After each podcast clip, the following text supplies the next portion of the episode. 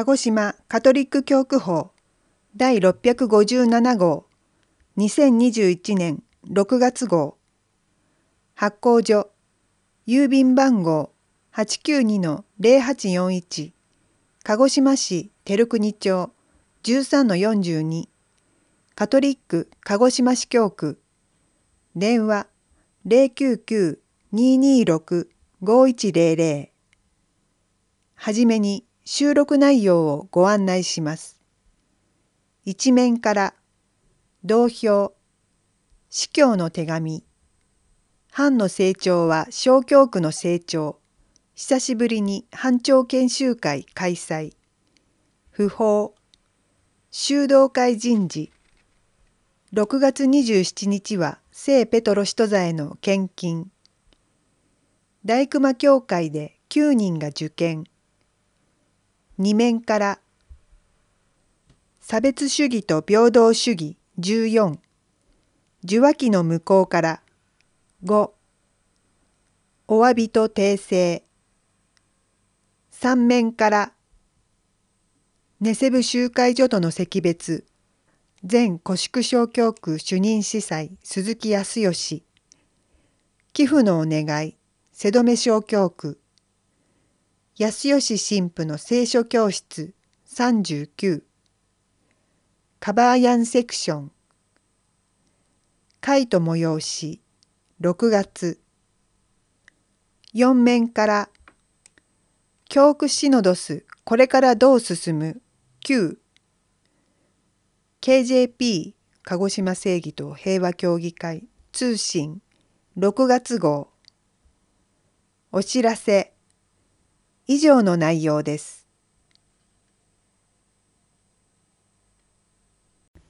一面から同票クエリーテアウテムプリムムレグヌムデイエトユスティティアンエイウス。まず神の国とその義を求めよう。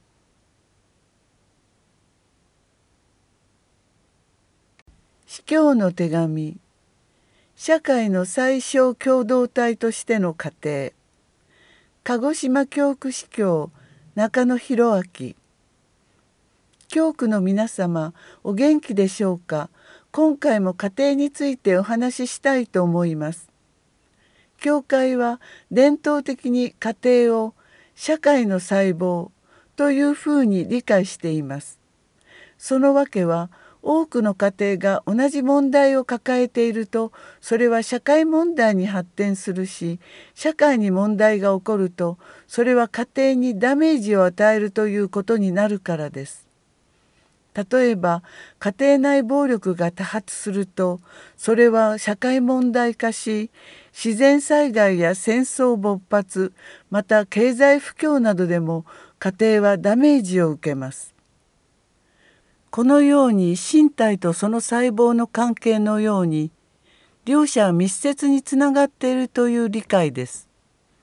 それには共に共同体であるという共通認識があります。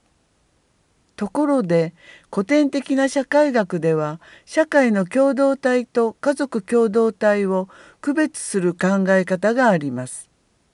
つまり会社組織の共同体ゲゼルシャフトと家族共同体ゲマインシャフトの違いです。前者は利益追求の共同体で後者は家族の幸せを追求する共同体のことです。この理解の仕方はそれぞれの共同体が追求すべき目的が何であるかを自覚することに役立ちます。さらに家族と家庭の違いについても言及したいと思います。まず家族とは血縁関係によって成り立つものです。そうすると家庭とは家族が共に暮らす共同体であると言えると思います。しかし必ずしもお互いの血のつながりがなくても家族のように暮らしている家庭もあります。ペットを飼って家族の一員であると認めていたり養子縁組であったり養護施設のグループホームのような家庭もあります。また数年前に話題になった映画「万引き家族」のような共同体もありえます。厳密に言えば夫婦は元来血のつながりはなかった者同士でした。こういうわけで男は父母を離れて女と結ばれ2人は一体となる。創世紀2-24教会は伝統的にこの文言は結婚のことを指しているのだと解釈しています。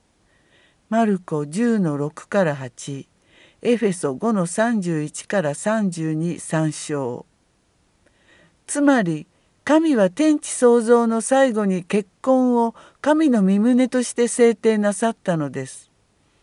男は父母を離れてこの文章は論理的に矛盾しています。つまり男は神から作られた最初の人間のはずなのに突然父母が出てくるのはどういうわけでしょう？これは生物学的な問題ではなく制度としての神の意志だと解釈できます。女と結ばれるは肉体的に結ばれるという意味です。こうして子孫が生まれます。神は彼らを祝福して言われた。埋めよ増えよ地に満ちて地を従わせよ。創世紀1の28という神の身旨の実現です。二人は一体である。この言葉は意味深いです。はじめは人間として作られたが後で男と女に分けられそしてまた一つになります。性差ジェンダーや身分や能力や性格の違いがありながら2人は一体となるのです。教会の夫婦仲の良さそうなあるご婦人に尋ねたことがあります。ご主人とは一心一体ですか？と。その方は即答しました。違います。二心二体です。と。二人は一体となるというのはついにこれこそ私の骨の骨私の肉の肉創世紀2の23と使徒アダムが叫んだようにそれが実現するのはついにこれこそつまり人生の最終時点でこの特定の人と一つになるのかもしれません。最後に家族がいても家庭がないという現実を克服するために家族の意味を英語から学びましょう。家族は英語でファミリーと言います。その意味はファーダー父さん and とマザー母さん愛私 love 愛する you あなたということになります。ご家族の上に神の豊かな祝福がありますように中野司教の写真があります笑顔の顔写真です藩の成長は小教区の成長。久しぶりに藩長研修会開催。久しぶりの藩長研修会が4月25日日曜午後教区本部で開かれた。研修会を主催したのはシノドス振興部会。今回の研修会は鹿児島市内の教会と加世田指宿の2教会。鹿児島地区。を対象としての開催となった。午後2時から始められた研修会ではまず中野博明司教が挨拶。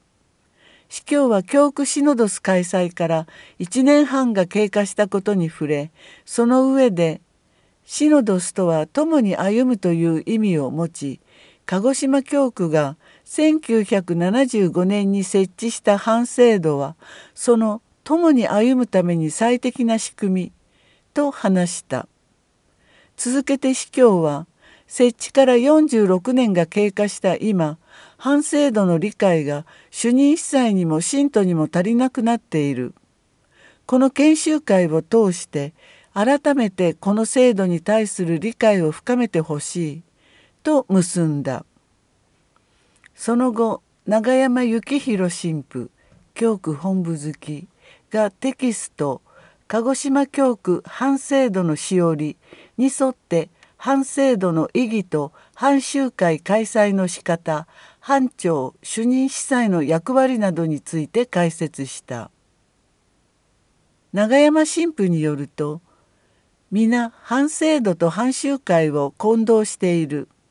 反集会は反制度をより生かすための手段。反は小教区を細分化したもので班の中で聖書の勉強や信仰体験の分かち合いで一人一人が成長していくことによって共同体の信仰レベルも上がっていく。教区の皆で決定したこの反制度しっかりと制度化し正しく使って小教区を活性化してほしいと話した。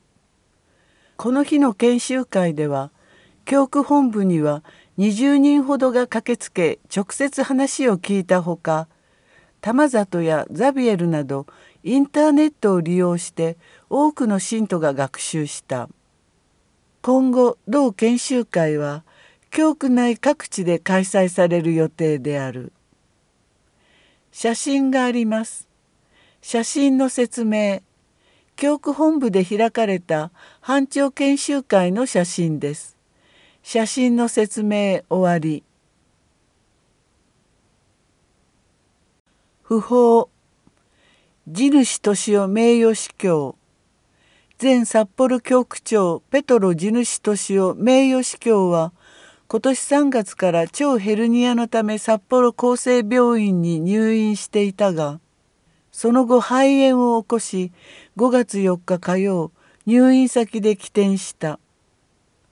1930年9月20日に札幌市に生まれた地主司教は1960年3月に司祭除会。その後ローマ留学を経て1988年に札幌司教に除会され引退届が受理される2009年11月まで札幌教区長を務めた。地主名誉司教の葬儀は5月8日土曜。北一条教会で執り行われた。修道会人事。ウオラ・ジョバンニ・ドン・ボスコ神父。レデンプトール会。を4月25日付で徳之島教会協力司祭と発表したが正しくは叙任司祭。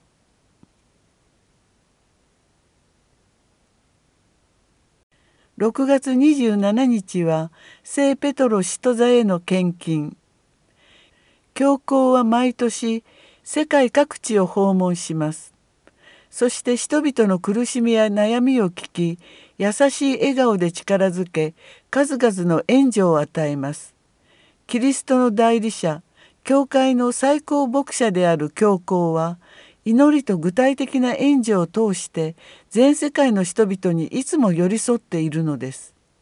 この教皇に心を合わせて私たちも世界中の苦しんでいる人々のために祈りと献金を捧げます。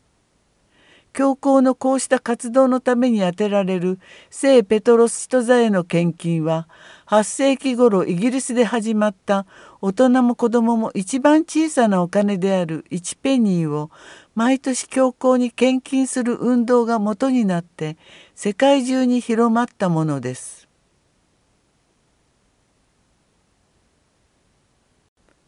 大熊教会で9人が受験大熊小教区タム神父主任司祭では中野博明司教を迎え5月9日日曜のミサの中で献身式を行い9人がその恵みによくした。写真があります。写真の説明。大熊教会での献身式の時の写真です。写真の説明終わり。